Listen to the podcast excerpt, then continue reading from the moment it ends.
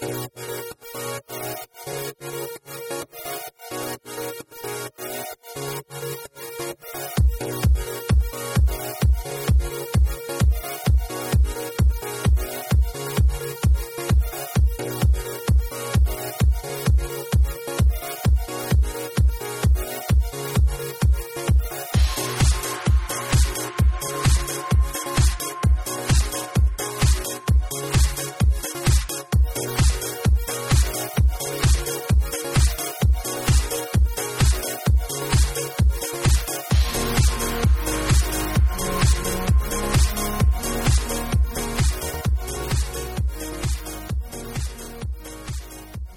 everybody, welcome to the Musea Podcast. This is episode number 40, and I am Michael Howard, the founder and CEO of Musea.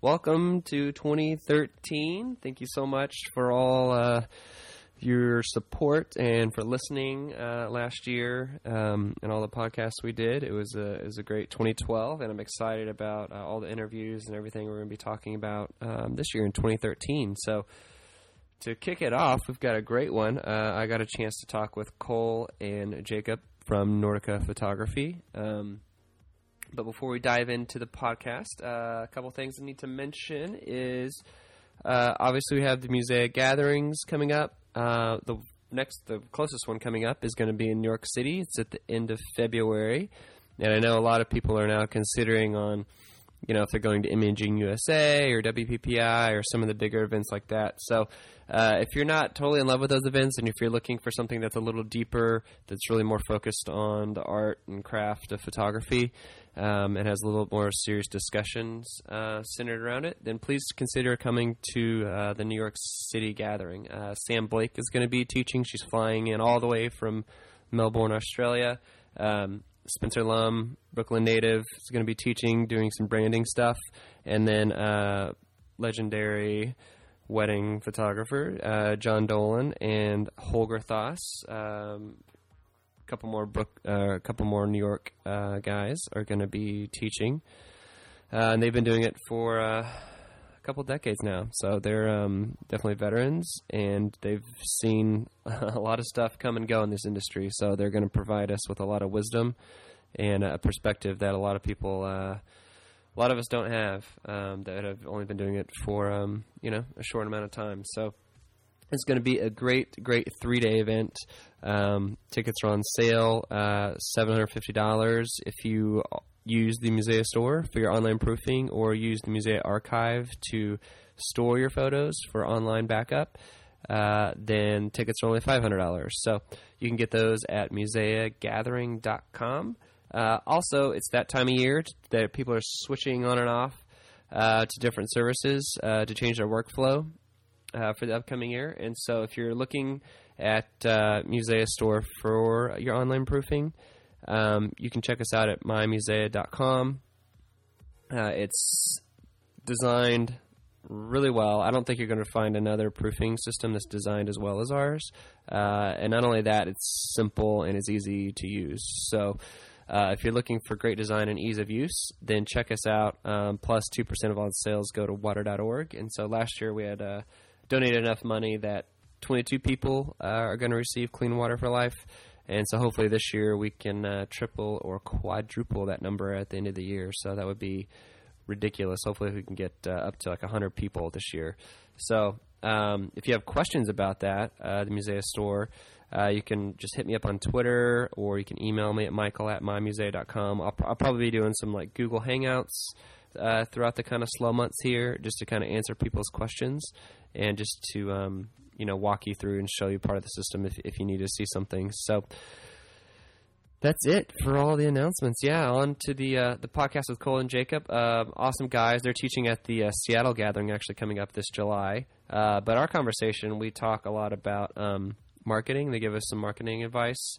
Um, they talk about how they've been able to build a business around international wedding photography.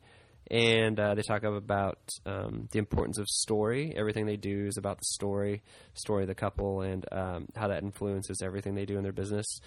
Uh, and they also get into what they're going to be teaching at the um, gathering up in Seattle uh, in July, like I said. So it's uh, it's a great podcast. I'm very thankful that uh, I got to chat with them. So, as always, thank you so so much for listening, and I uh, hope you enjoyed this one as we kick off uh, the podcast for 2013. Thanks so much.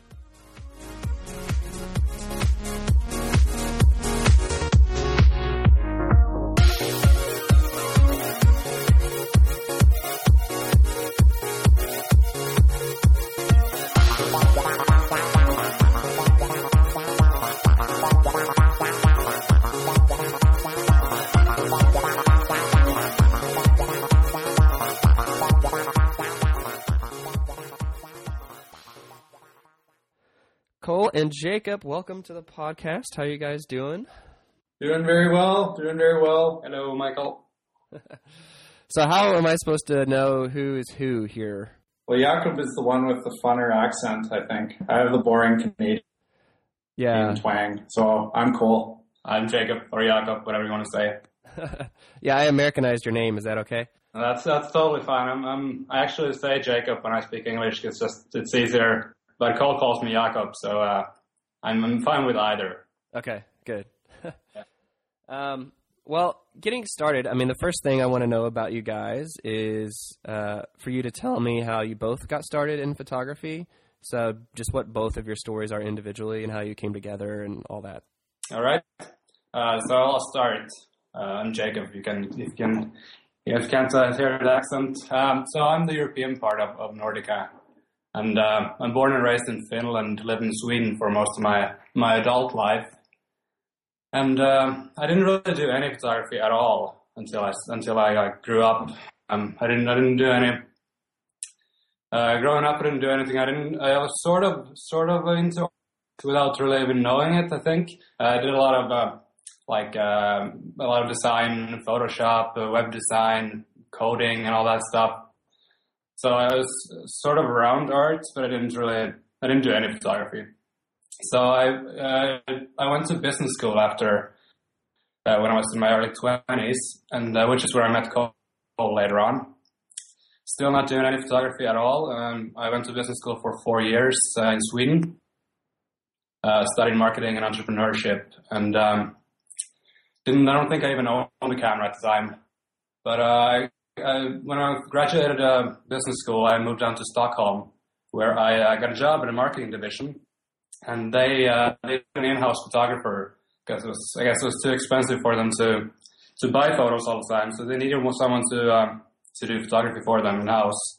So I uh, volunteered for that since someone else wanted to, and uh, they gave me a Nikon D80, which uh, I was I liked it from the start. I um, I started doing photography for them, like just you know corporate headshots and uh, follow follow like writers along and do some uh, journalistic stuff.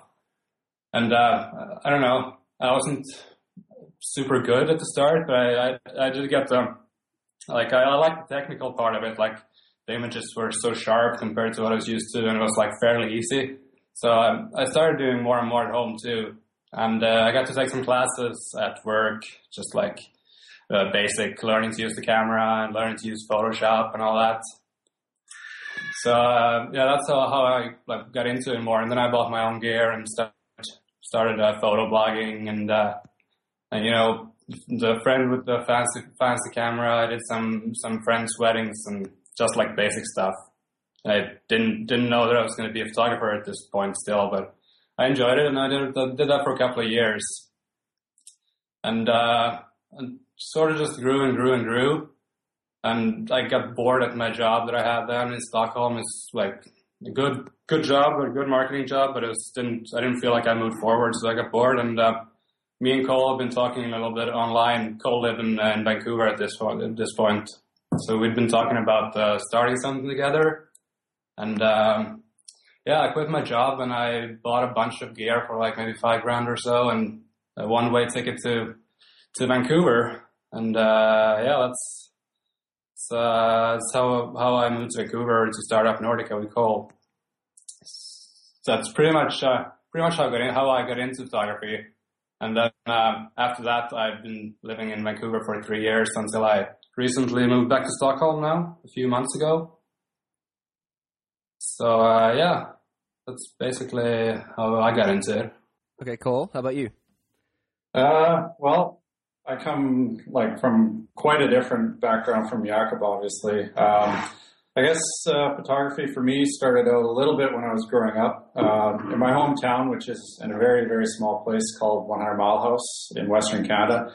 Uh, my parents had a they had a photo lab, so they were developing pictures, and my mom had a portrait studio. So from a young age, I started working in their lab, and you know, I remember helping my mom by carrying the flashes and stuff to portrait sessions um, when I was young. But to be honest, I hated it. I, there's like no way you could have convinced me growing up that I would have done anything with photography. Mm. Uh, that said, I was still developing pictures and doing that sort of thing growing up. But throughout my teens, like I moved around playing hockey quite a bit. And at that time growing up, all I really cared about was playing hockey and hunting and fishing and, you know, doing that sort of thing.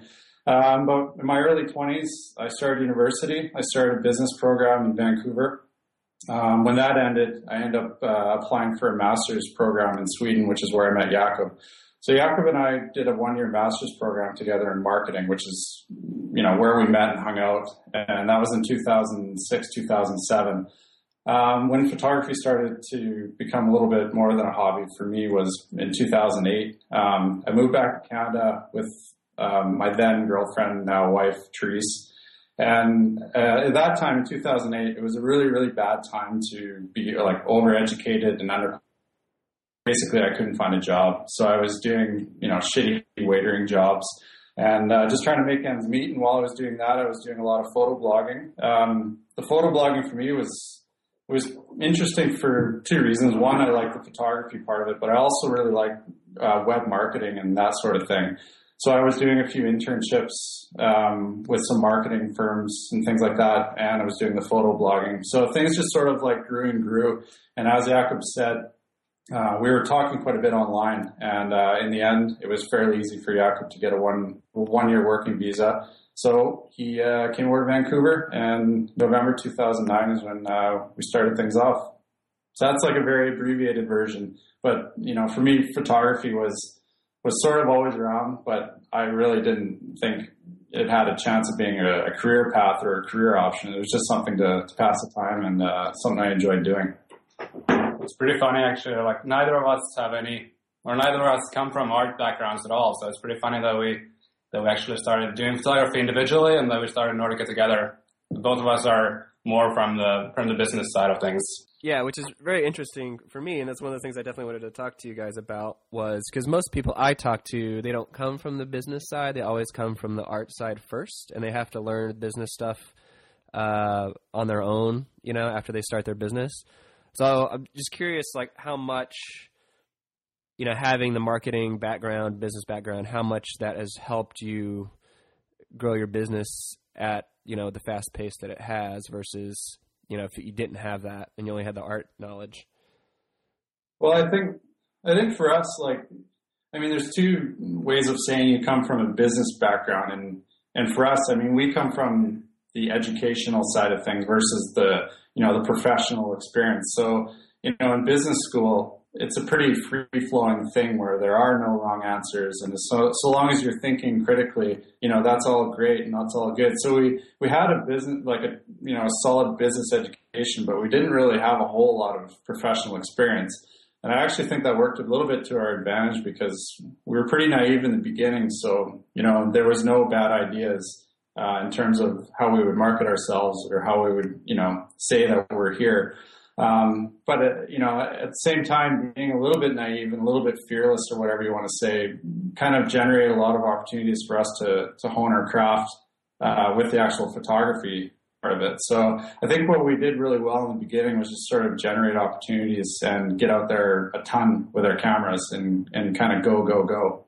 I guess I guess that's what a lot of people don't really realize that you have to.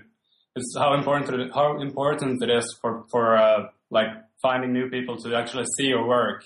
So that's uh, we focused a lot on that from from the start, and it also helped that we had uh, like both of us had backgrounds within um, uh, web stuff like WordPress. We knew WordPress and we knew how to work SEO pretty well, just to, uh, so we could we could maximize the, the stuff that we put out there so people would find us. Essentially, we were better bloggers than we were photographers in the beginning. We knew how to get our website found and we basically we knew the uh, the boring but necessary web marketing stuff that we knew would get traffic to our site. Um, and that helped in getting us, you know, small contracts and, and us kind of on, on, on the ground with the cameras. It's pretty, it's pretty funny. Uh, Cole mentioned we were kind of naive in the beginning and like, I think that's an understatement because we, we really like, it's not like we didn't know at all what we were doing, but we were still pretty, we just uh, like figured we could start up a business with, I don't know what we had, a lens each, a body each, and uh, we went to a new city and didn't know anyone in the industry. So it's uh, it's pretty funny looking back at it. I think it, it was good because it forced us to to like make it work, but uh, I wouldn't recommend it. um, what what is your biggest or what is the biggest marketing mistake you see other photographers making? Ooh, that's a good question. Well, I, I would say like, okay, if you have a budget, that doesn't mean you have to spend it. And I, I think that a lot of a lot of photographers that I see, um, they'll talk about where's the best place to spend your money, and then some people will say, well, maybe it's an advertisement in a magazine or something like that. But just because you have a budget doesn't mean you need to spend it. So I think maybe the one mistake that I would say is not having a goal and not thinking, how do I get to that that end goal? So I don't, I don't know. I think marketing starts with having a, a goal, and then after that, you need to have a strategy to get to that goal. So for us, I mean, we didn't have a budget. We didn't have a marketing budget when we started out. We just basically came up with clever ideas on how we could uh, get to our goal for free, more or less. So I think the mistake I would say is just not having a goal to strive towards, and then you know what like that that's hard to do. I think that's actually harder to do than than achieving the goal sometimes. And also just like putting in enough time because there's you have all the tools right away. Like there's SEO is not hard, and just like you have everything you need. You just need to put in a lot of time and uh, to make it work. I think a lot of people underestimate how how how much you actually have to do, but you don't have to spend a lot of money. You just have to spend your own time. Hmm. Uh, yeah, I mean, t- piggyback, piggy, piggybacking off of that, I guess would be, I mean, what has been you know the most successful thing for you like if you could give somebody one kind of general marketing tip i mean what is that is it just putting in more time or is there some, something else that's really worked for you guys well i think i mean the whole thing now that i think everybody's kind of aware of with like social media and social networking is you need to be interesting and whether you're an individual or you're two dudes working together like you're you're a brand and your brand needs to be interesting so you basically need to be constantly content and, and sharing that content. So I think like what we did well, and I, I think that one thing that like catapulted us a little bit is like even if we had a little bit of content to work with, we found ways of sharing it in different places and and it, you know making it look like we were an active business. So that sort of resulted in our brand being a little bit interesting to people. So at least in Vancouver, you know, in 2009, 2010, when Twitter, for example, was sort of new in Vancouver, like people sort of latched on to what we were doing a little bit because we were very active um, on that particular network. So, like, I would say we were we were interesting in the beginning, um, even if we ourselves didn't find our, you know, us what we were doing interesting because to us we were just, you know, running around taking pictures and blogging it and sharing it everywhere. But what we realized afterwards was, you know, from an outsider's perspective, what we were doing was interesting. So our brand sort of gained a little bit of momentum. I think that's what it really boils down to is creating momentum for your brand online and keeping it going because, you know, as soon as you stop swimming, you're going to sink, um, even if you're at the top of your game. So that's sort of been a motivator for us since day one, and that hasn't changed. And just using using the content, like if you say you do a portrait session and you want to blog that or you want to use just make sure you, you actually like do the SEO right, to share it and you like, I don't know, you can, you can use the content in a lot of different ways to get it out there. Yeah, those are, yeah, that's, um, a lot of good stuff. And there's a lot of stuff that I've kind of found true with whether I, you know, was kind of really pushing my photography business or even just with Musea, a lot of that stuff crosses over uh, philosophy wise. So I can definitely verify that all that uh, works well. Um, one of the things, obviously, looking at your your work um, is you've built you know this photography business around shooting at like a lot of these it seems like exotic locations a lot of traveling and things like that. Um, and so a lot of i know a lot of photographers want to do that type of work. So how have you managed to do that uh, so successfully in only you know about a three four year window? Well I, I think from day one like when we moved to vancouver we never really looked at vancouver as our marketplace. Like you know as, as a new business the logical things to do in your city are to go you know glad hand all the different vendors in the industry and you know network like crazy but we never did that I mean, we lived in Vancouver, but Vancouver was never our target market. Um, so from day one, we were clever Googlers, I guess you could you could say, for lack of a better term. So with that said, we sort of knew the market that we wanted to hit, and we knew how we were going to get them to find us online. Um, and with that said, I mean, you still need to get do a couple international weddings. So you know, we did weddings in Iceland and a couple in Sweden and different places, and those were like the tools that we needed to present our brand in a way that whoever would find our website for the first time would realize, okay, these guys do international weddings. So I would say in the first couple of years, like we didn't do a ton of international weddings, but we did enough that we could present those weddings in in a in a way that it was very clear that this is what we want to sell. So like when we re- redid our website this year, uh, one of the most important things for us was to to look international and look like you know, a, a, photography business that could be trusted with international destination weddings. So I, I, think that we we got a lot of legs out of a little bit of content, um, you know, to put a to sum it up.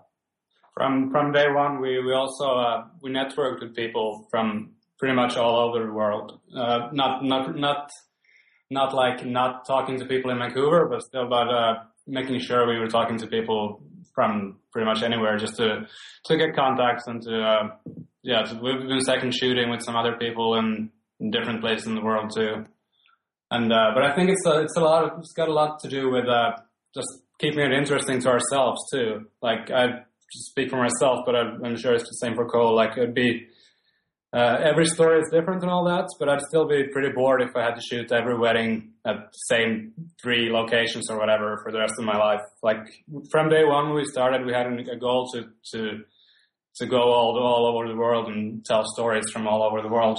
And uh, yeah, just keeping it interesting and seeing new places and shooting at new venues. It's really it's a big motivator for us.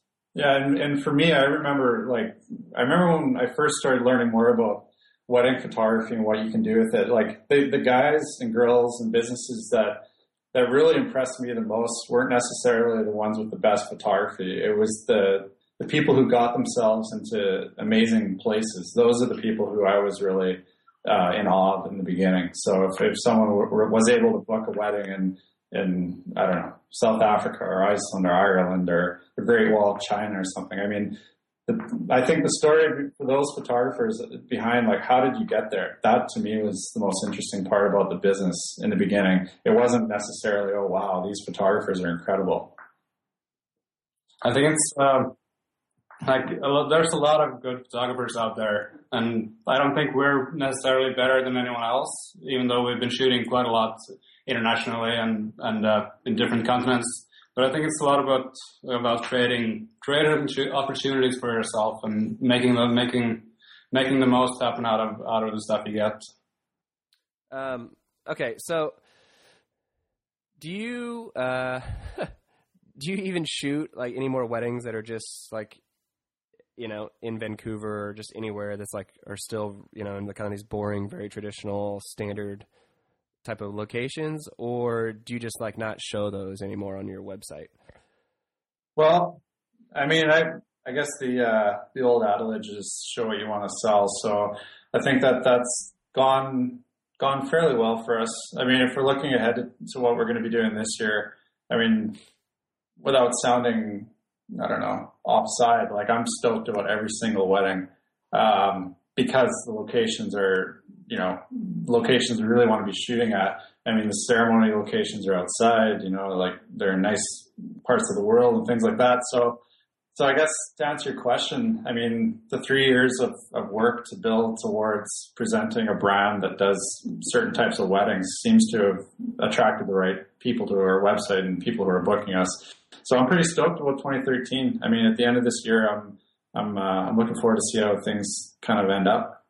That's the one thing we've uh, we've learned along the way that works for us in a way that to, to actually be really really strict and hard about what you what we put out there on the on our website just to, to both to make sure we, we find or the right people find us or are attracted by our work. And uh, yeah, as Cole said, it's uh, it's working really well. And we do shoot a lot of or still shoot a lot of local weddings. It's not like we do like we travel to China for every wedding, hmm. but but yeah, there's going to be quite a few, quite a few international weddings this year too. But this, like this business, in my opinion, it's all about building momentum for your brand. And I mean, that can go in a negative way or a positive way. I mean, it can go in any way that you want. For us, we just wanted our momentum to build towards doing certain types of weddings. A lot of them were international. A lot of them were, uh, you know, ceremony locations that were kind of cool or outdoor receptions or things like that. So, as Jakob said, it was about being strict in the beginning, and after a few years, things seem seem to have, you know start to pay off for us. Strict, strict as in like like super like making sure every single picture that you put on put on the blog actually is good enough and actually takes the story forward and presents the style, kind of style that you want to be showing off. It's been uh, it's been really important for us. Yeah, my initial thought would be, you know, because you're talking about making content and using content, obviously, and you know to start momentum and for people to find all that content and share it and whatever. Um, but it seems like if your goal is to do like these exotic international type weddings, it's like where do you start to get stuff like that? Is like do you just have to like fly somewhere and then just shoot like a, a stage something or other to get that type of content? Because you can't, or do you just stay if you're? Because I know like in the Pacific Northwest, there's obviously a lot of great scenery and stuff. So did you just travel around there?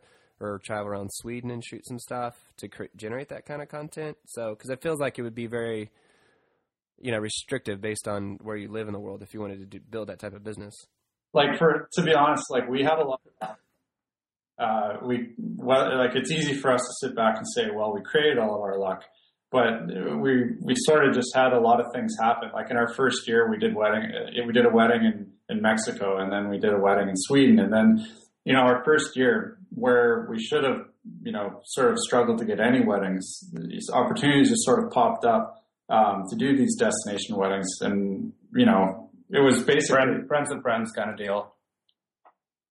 Yeah, exactly. And, and these things sort of just fell on our lap a little bit, and then with those weddings, I mean, that's when we had the tools we needed to to hit the SEO uh, keyword targets that we wanted and do things like that. So, I mean, I wish I could say there's a magic formula and it's this when you're starting out to get international weddings. But I mean, it's, it's a bit of luck, but at the same time, I mean, the internet's just this big wild west and you can create your own luck, um, in clever ways. So, I mean, for us, we were just in a unique situation where the weddings were sort of just popping up in 2010 and then, uh, the momentum just built from there.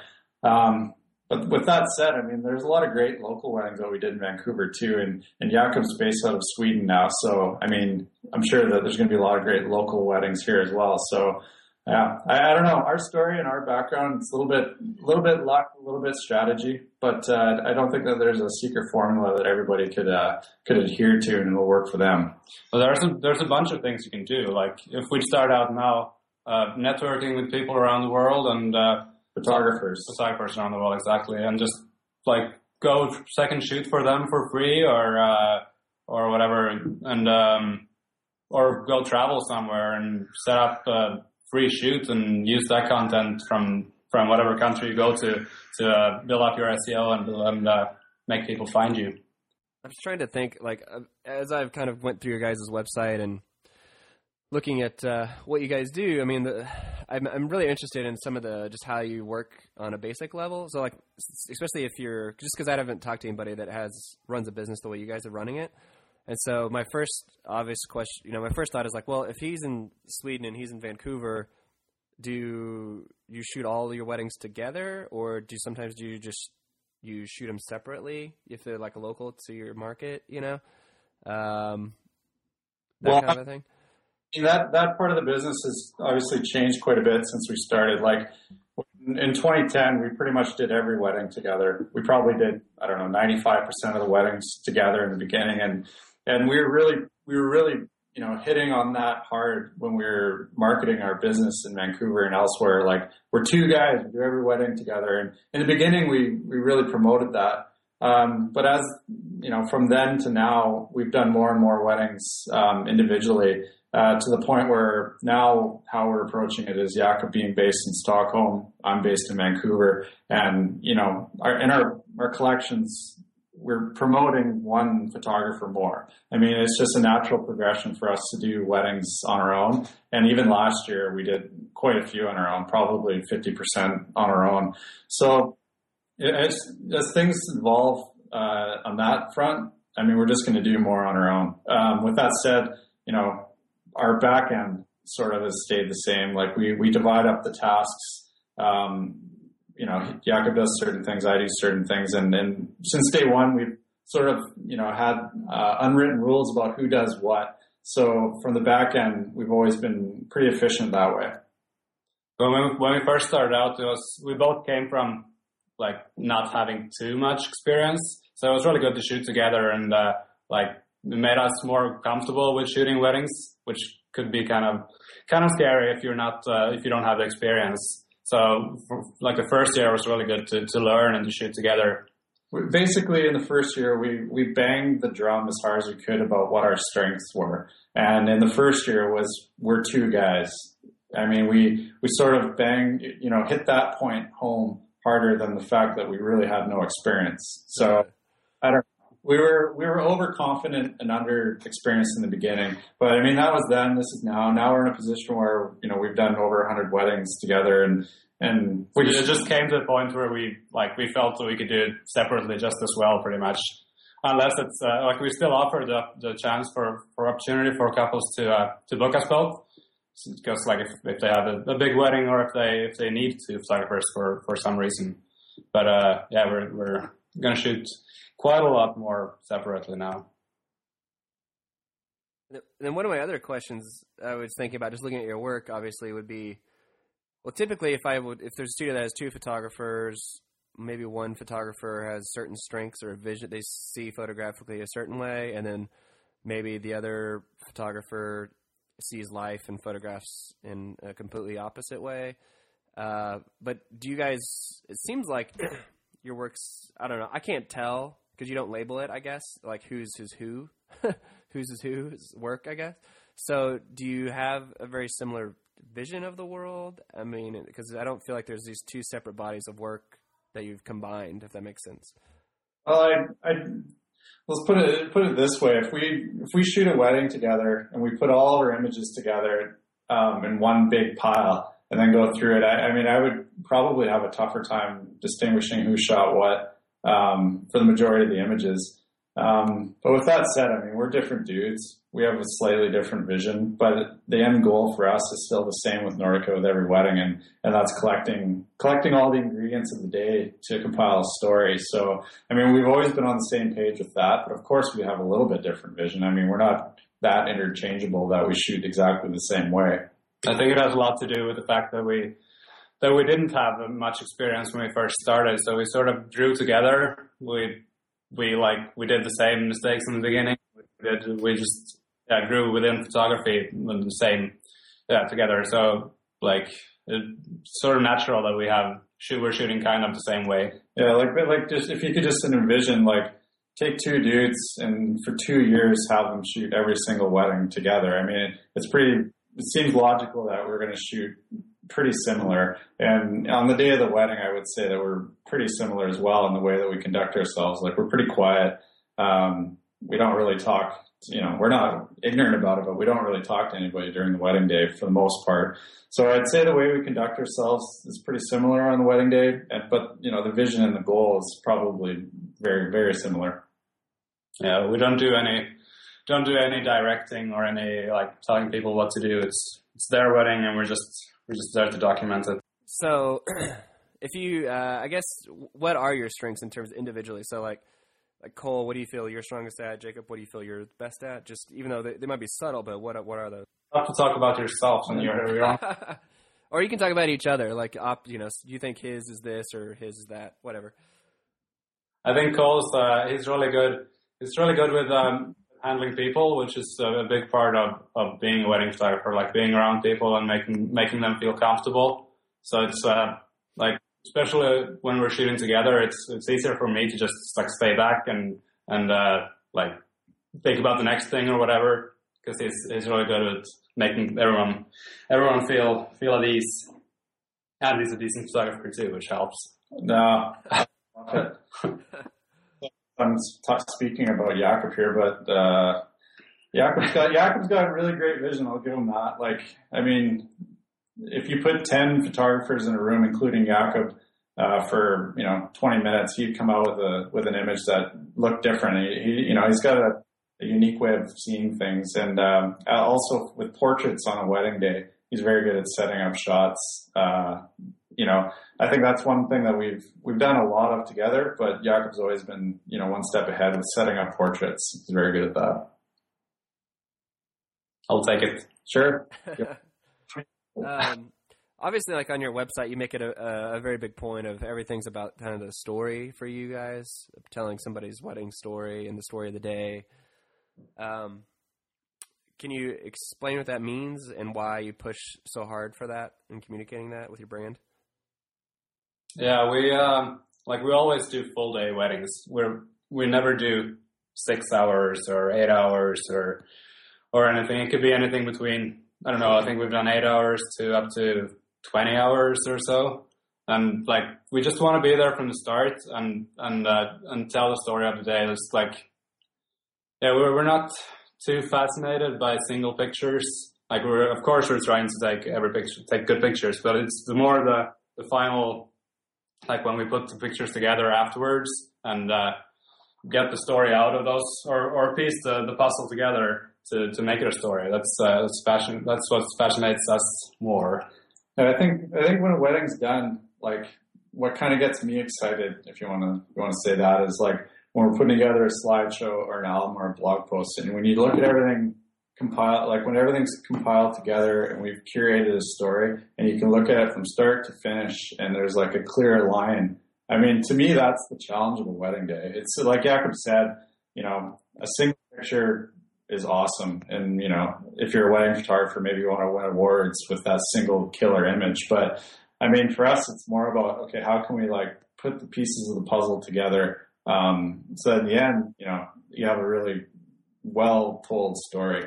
Because, you know, if, if we're thinking about the couples, the bride and groom sitting together, I mean, I would rather them go through an album together rather than, and, you know, and be really stoked about the album rather than having one picture on their wall. So, I mean, if you're thinking from the couple's perspective, what do you want them to be, have a greater sense of satisfaction with one killer picture or an album that looks unreal?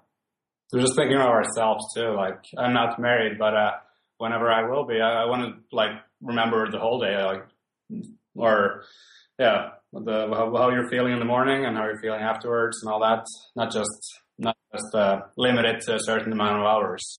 Which is interesting. I mean, for me, um, that's one of the things I feel like that it's unique about your your work and your uh, brand and your uh, point of view. Because uh, I've I've also talked to photographers that um, they've built a successful wedding business around the idea of like they only really try to they try to make you know maybe 20 really crazy killer images. Um, and so for them like they build this business around the idea of like less is more you know? Um, but for and that's just something they believe in and it works for them. Uh, but for you, you have kind of taken the opposite approach and, it, and it's really worked for you guys. So it, I don't feel like there's maybe like one right or wrong, but you have to have a conviction about what you believe is right for you, and to really push that. Yeah, I agree, and I you know I think that's actually just to spin off that. Like the reason why I like weddings is like weddings is a medium for you know approaching the style photography that I like. I like documentary style photography, and a wedding is a great opportunity to do that style of photography. Um, you know, that's why throughout the entire day, you know, I'm not really thinking, okay, I need to get one killer picture from the preps and one killer picture from the portraits or whatever. You know, it's a, com- compilation, really. So, kind of a lo- logistic question is, I'm curious, like how you guys work together on a wedding day. Like, does one of you control a certain aspect of it? does one of you t- take other parts? Like, how does that work? We don't really have a formula for what we do. The only thing that we always do when we're shooting together, that just because we started from started like that from the beginning, is that I go with the with the girls in the morning and Cole goes with the guys, and then uh, we join up for the ceremony. But uh, like every every time it's different. It's not like we have we're not the first shooter and second shooter or anything. It's uh we're just there, and uh, four eyes see more than two usually, so that helps. No, I, I would.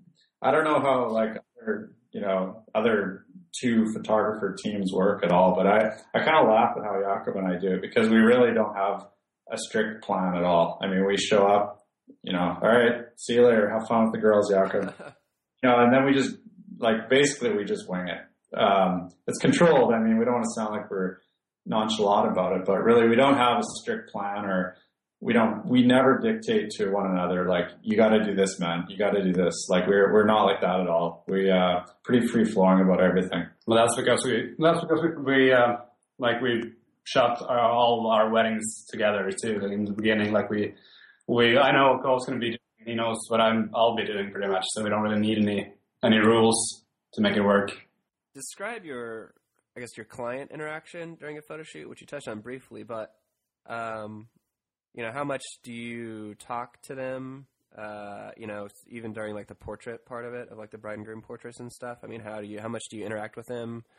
Uh, how little do you interact with them to get them, you know, doing what you want to do? Um, or do you just are just constantly just finding something and not really directing them at all? Well, well the boring answer is everybody's different. So I, I would say like what we normally do on a wedding day is, you know, we'll have locations that we think are good for this for where we want to do the portraits.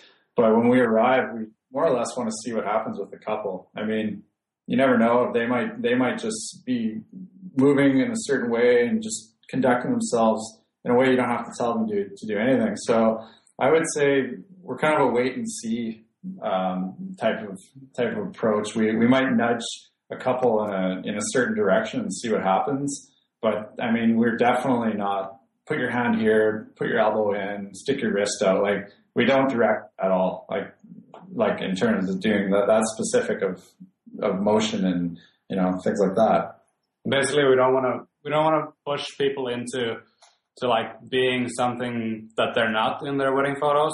Like if they're the happy, giggly couple, then that's what their photos will look like. And if they're the serious kind of people, then uh, you'll get serious pictures. Like we'll we we don't want to we don't want to um, like we want, don't want us to be too much in the pictures. We want the pictures to be to be them. I would say what we what we do in a nutshell is we set the scene in terms of where we think the pictures will be good. We kind of you know gently nudge the couple into a spot in the scene that we think will look good, and then whatever happens happens. I mean, we've done portrait sessions where I don't stop talking, and we've done portrait sessions where it's just like total silence, but it works. So I mean, totally depends on the situation. It's a lot of uh, um, Cartier-Bresson um, decisive moments or whatever it's called. Uh, just like waiting, setting the scene as Cole said, and then waiting, waiting, waiting to to get that that one picture where where everything clicks. So the other question I thought of is because you do like unlimited time, which is somewhat un, it's somewhat unique. Some some people do that, but some a lot of people don't as well.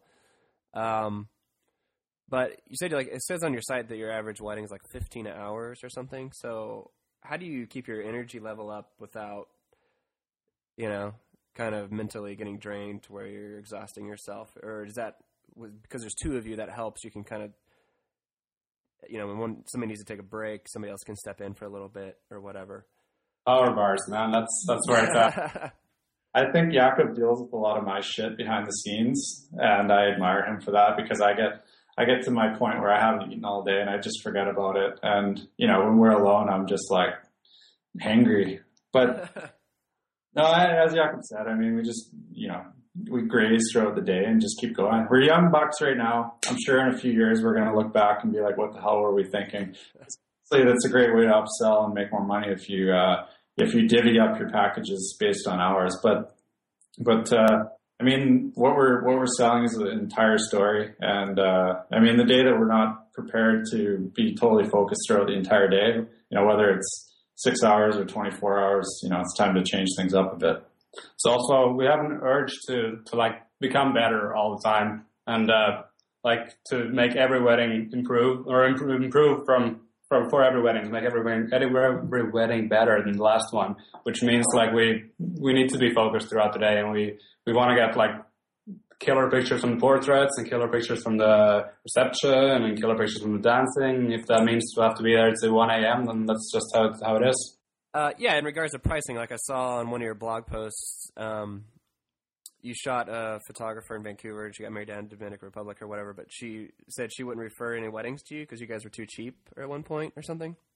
Yeah, that was uh, that was in our first year. Uh, I remember that very well. It was Katanova, who's a photographer, and um, what what we were talking about with being too cheap in the beginning was she put on Twitter, "Is anyone available on this date?" So we sent her a direct message she asked our price. We told her our price. She said, "You're too cheap. It'll hurt my brand." So I mean, that was like one of the first eye-opening lessons for us in the very beginning. But now, I mean, I guess we're we're at a price point now where we're a little bit, you know, above the medium, I guess you could say, into the expensive area. But but I, what I was going to say is I think pricing breaks down to two categories. What we do, where it's like straightforward, super basic, you pay this amount, you're getting this. There's very little upsell.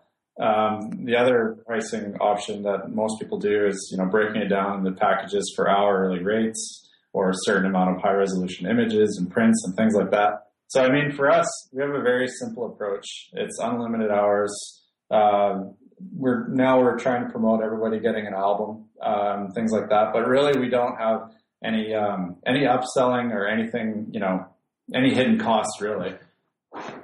It's it's hard to to have like one one good answer for that because you can do it in a lot of different ways. But uh, like we started off since we didn't have any much experience at all, we had to start fairly cheap, and uh, we just gradually raised our prices as uh, the interest grew, and uh, it's just uh, yeah. But in, but in the beginning, I wish if if we were to speak to us from a few years ago, I would say do never start cheap. That was like a mistake we made in the beginning. I think Not a lot too of, cheap anyway. Yeah, I think a lot of a lot of photographers when they start out think, well, if I'm cheap, logically I'll get a higher volume of bookings.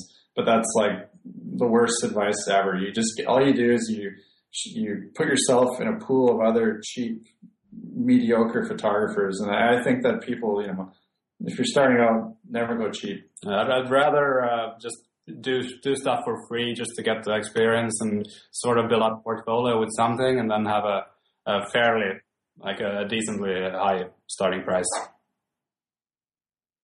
It's hard to get out of the of the low low budget uh, sector once you're in there. Yeah. What's your craziest wedding story? Since it seems like you get to go to a lot of more on, on more adventures than the average photographer. Craziest. Uh, we've been pretty lucky. Like we don't have any too too juicy stories to to share. We've been pretty lucky with couples, but uh, we did uh, like we've done a lot of uh, of interesting locations for sure. Like I shot a wedding or um, a wedding shoot anyway in Kenya with uh, like on a safari kind of thing, which was among lions, and uh, like you had to scout the area for like 20 minutes before just to make sure there are no lions lying around in the grass and like jumping off. So that was kind of tricky to, to work with. I think uh, what came to mind for me was it might not have been that crazy, but I, in our first year, I remember we did one wedding that was basically our, our big break, I guess you could say. It was it was a wedding in a town called Cache Creek, and it was in the fall of 2010. And uh, I got a phone call from a guy, and he had a real slow voice, and um, basically he was the father of the bride. And it was, you know, a couple weeks before the wedding, and the father of the bride gave gave me a million questions. And at the end of the conversation, he said, "Are you two boys gay?" And I was like, "No." With that, And he goes, maybe. But anyway, I'll book you the wedding and, and we booked it for, I think it was a thousand dollars. And, uh, I mean, that's not a lot of money, but at the time we were just like, we'll book anything. So we knew nothing about, um, what to expect. We didn't even know the, the couple's name. We only knew that the, the father didn't like gay people and we were, and we were to show up to an address. But when we showed up, uh, to the wedding, it was unbelievable. Um, I went with the guys in the morning and, and the guys were from Saskatchewan and they were riding around on their motorbikes like absolute lunatics and like full on, you know, Red Bull motocross, no helmets, just going totally nuts. And, and the wedding was unbelievable. I mean, it was, it was the best wedding we did that year. And that wedding really, you know, we garnered a lot of momentum from that wedding. The details were fantastic. The light was perfect. Everything about it was great. But it all sort of started with a, a dad who uh, had a lot of opinions, and luckily he, you know, was on board with what we were doing. So I think that's the one thing we've done pretty pretty well for talk ourselves up here. But uh, like uh, we don't do many discounts, but we when we've like in the past when we've uh, like seen an opportunity that we think would be like this is going to be a wedding that's going to I don't know book us 10, 20 more weddings. It's like make sure we do everything we can to we can to to make that happen even if they wouldn't have like the, the full full budget that we're asking for. Like that slow talking fella who paid a thousand dollars, for example. I mean, from that wedding alone, directly, we we know for sure we booked like at least a dozen more weddings that are along the same vein. Um, in 2012, one of my favorite weddings was a, a Western wedding on a ranch. And I mean, we blogged that one recently, and that one was directly from the crazy motorbikers. So I mean, like, yeah, if we see an opportunity, I mean, we're not, we don't let opportunities that we think are going to, you know, generate more weddings that we want slip away very easily. Yeah, because I know a lot of photographers struggle with how to handle an inquiry where you know they they'll get contacted by a bride or something and they'll be like oh i have this wedding and it's going to be this real exotic location blah blah blah blah blah it'd be great for your portfolio and so they they use it as a bargaining chip and they want to pay you less because they know that, like their wedding is going to be great. And so, you know, photographers are like, well, should I take it at a low rate just because it will be good for my portfolio, or should I stay strict to my pricing? You know. Well, if somebody came to us and was trying that angle, it probably wouldn't be a couple we'd want to work with necessarily. Mm. Um, but with that said, I mean, we've got a pretty we've got a pretty streamlined workflow in terms of how we deal with inquiries. And and I mean on our website we don't have our prices. And the reason why is we like we want to get an email from a couple um, who who wants to inquire about our services so that we can send them our questionnaire. And our questionnaire really it, it goes down to checklists of everything we feel we need to know about a wedding to make a decision. Um, and then from there we I mean we always want to book for full rates. I mean, every photographer does. Um, so that's like one. But with that said, if they come back to us and say, well, we're off by 500 bucks or whatever, and the wedding is totally incredible, I mean, we're open to discussion like that. But I would say having those questionnaires has been one of the best moves we've done, and also taking our prices off of our site. It's pretty easy to see to see through it, like whether if this couple is is a couple that like genuinely wants us and uh, just don't have the budget, or if it's someone who's, who's just price shopping. So like just by reading the emails, it's pretty easy to see usually. Well, you guys are teaching at the gathering up in Seattle in July, and I'm real pumped to have you guys there.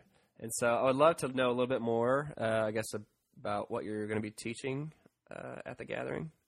Well, we're going to be, it's about like, we're, we're from a different, from a different, uh, background than most other photographers. So it's going to be a lot of a lot of like thinking strategically uh, with with the stuff you you get, like both both for uh, SEO wise and uh, blogging wise and business wise. It's going to be like it, there will be photography as well, but it's uh, it's a lot of uh, of the business side of things. I think that I think we've sort of spoken about it a little bit during this conversation, but like uh, our biggest I don't know. Our biggest positive in my own self evaluation is our ability since day one to create opportunities and think strategically. So if anybody was coming to Seattle, I think what they could expect from us is to have their brains filled up with ideas of how you can streamline everything you do and run an efficient business so that you can have more time to create opportunities for yourself. So like Jakob said, we'll probably talk a little bit about photography, but I would say the, the bulk of what we're going to speak about is how you can leverage your brand which that'll be a good balance. I mean, because I know you know with Kirk and, and Ryan Muirhead, you know, Ryan will be definitely more probably the art side of things.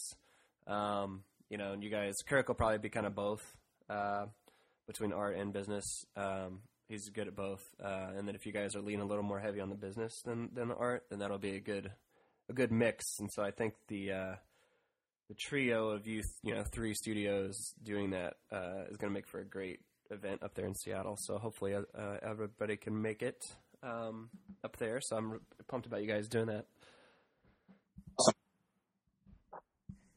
Um, one last thing I would like to talk to you guys about uh, is your document you sessions, uh, which you know are different than like quote unquote the engagement session idea. So talk about what that is for you and how how that works. Well, I guess I, I, remember exactly the moment when we coined that term. It was after a session we did in, uh, in a place called Cache Creek on a on a horse ranch, and we were driving home, and we were just sort of talking about what we had done, you know, the couple years prior. So basically, in 2010 and 2011, we did about I don't know 200 or 250 of these engagement sessions where you know, you'd meet the couple and you'd walk around the park and it would be this big kumbaya of happiness. And after we did this session on the horse ranch, we were like, well, that was real. Like that, that is how that couple lives their lives. And, and that was like, a, you know, a two hour documentation of, of what they do. There was no bullshit involved and there was no hand holding in the pretty park. So basically, the document used are just boiled down to doing things with couples that they actually do because there are enough photographers out there who do engagement sessions for couples who, you know, just want pretty pictures and that's okay. But for us, I mean, we want to do something a little bit more and, and boil, boil it down to documenting something that couples actually do. So, I mean, that was a horse ranch example. Sometimes couples own a sailboat and they want to go sailing around for an afternoon, like rock and roll. Like that's what couples do. That's, that's what we want to photograph. It's also about keeping it interesting to us. Like we, without sounding negative, we did get bored to death with the engagement sessions, and just wanted to we wanted to do something that's that's like like something that we're we're good at too, the storytelling part of things. So it's all it's uh, we feel that we're uh, that's where our strength lies too, rather than than uh, taking one good picture. And, and like we're not bashing on engagement sessions, not at all, because like we did lots of them, lots of photographers do them, and lots of couples want them, and that's totally fine. Um, but but you know, with that said, there are those photographers who just love to meet up at the most popular picture location in a city and take nice pictures, and you know, rock on. You guys go and do that. But we would rather go hike a mountain with a couple because the couple hikes, or you know, go fishing with them because that's what they do. So I guess basically we just want to get to know couples a little bit more and and do pictures with them that have have a real purpose behind them rather than just a pretty picture. It doesn't have to be much. Like they, if they if they don't ride horses or uh, climb mountains or whatever, it doesn't have to be anything big. It just could just be like them going to their favorite coffee shop or walking along the the river that they always do or, or something just something that's them that's real. No, that's great. I mean, it sounds like, and you that naturally breeds into the type of clients that you get because it seems like you're always working with these adventurous people people that get out and enjoy life and they don't they're not stuck they're not content just um, stuck you know being behind a computer or watching TV or whatever. Like they want to get out and savor life. And so that really seems to be the type of clients you work with. Um, ver- versus like if it makes sense of like where you sometimes you get there's people that maybe their lives are kind of boring but they want photographs that make their lives look interesting, even though maybe it isn't, where you're just authentically shooting people that do have interesting lives. Well, I think what, what's happening is like when we're sitting down with couples or we're emailing with them or whatever, and we ask them, "Well, what do you do together?" I mean, that that's a that's a tough, daunting question for some couples to answer. So, you know, when we ask that, like, what do you do together? I mean, not everybody has a gut reaction. I mean, a lot of couples have to go and think about it. So that's a good thing, in, in my opinion, because th- then they start talking about, well, what do we do together? it's they go golfing or, you know, maybe they don't even know. I mean, it's a hard question to answer. So I think it actually, re- asking couples that, what it does is gives us, you know, uh, like it gives us a venue with the couple that means a ton to them because they put a lot of thought into it rather than couples go, well, I, I like this spot in, in this city. So it starts a conversation basically. That's, that's an interesting observation that you're making. Like that are the couples we shoot are more of the, the living adventurous kind of type. I haven't really thought about it that way, but uh, yeah, I guess it boils down to the whole uh, showing what you what you want to sell thing again. Just like that's the kind of that's the kind of weddings we put out there, and that's the kind of people that we attract, and that's the kind of people we book. Awesome. Yeah, love all that. Great thoughts, guys. Um, yeah, that's a wrap. Thank you so much for coming on. I know you're crazy busy, uh, but I really appreciate it. I look forward to seeing you at the gathering in Seattle in about uh, seven months. Yeah, this has been great. Thanks for your patience putting this together. I mean, we would have done this a couple weeks ago, but uh, the flights sort of buggered things up a bit. So we're glad that the schedules aligned and we were able to do it today. Cold for uh, for Vancouver in a couple of days, so I was pretty lucky that we could do it now. Yeah. Excellent. Excellent job. Well, thanks, guys. You guys did wonderful.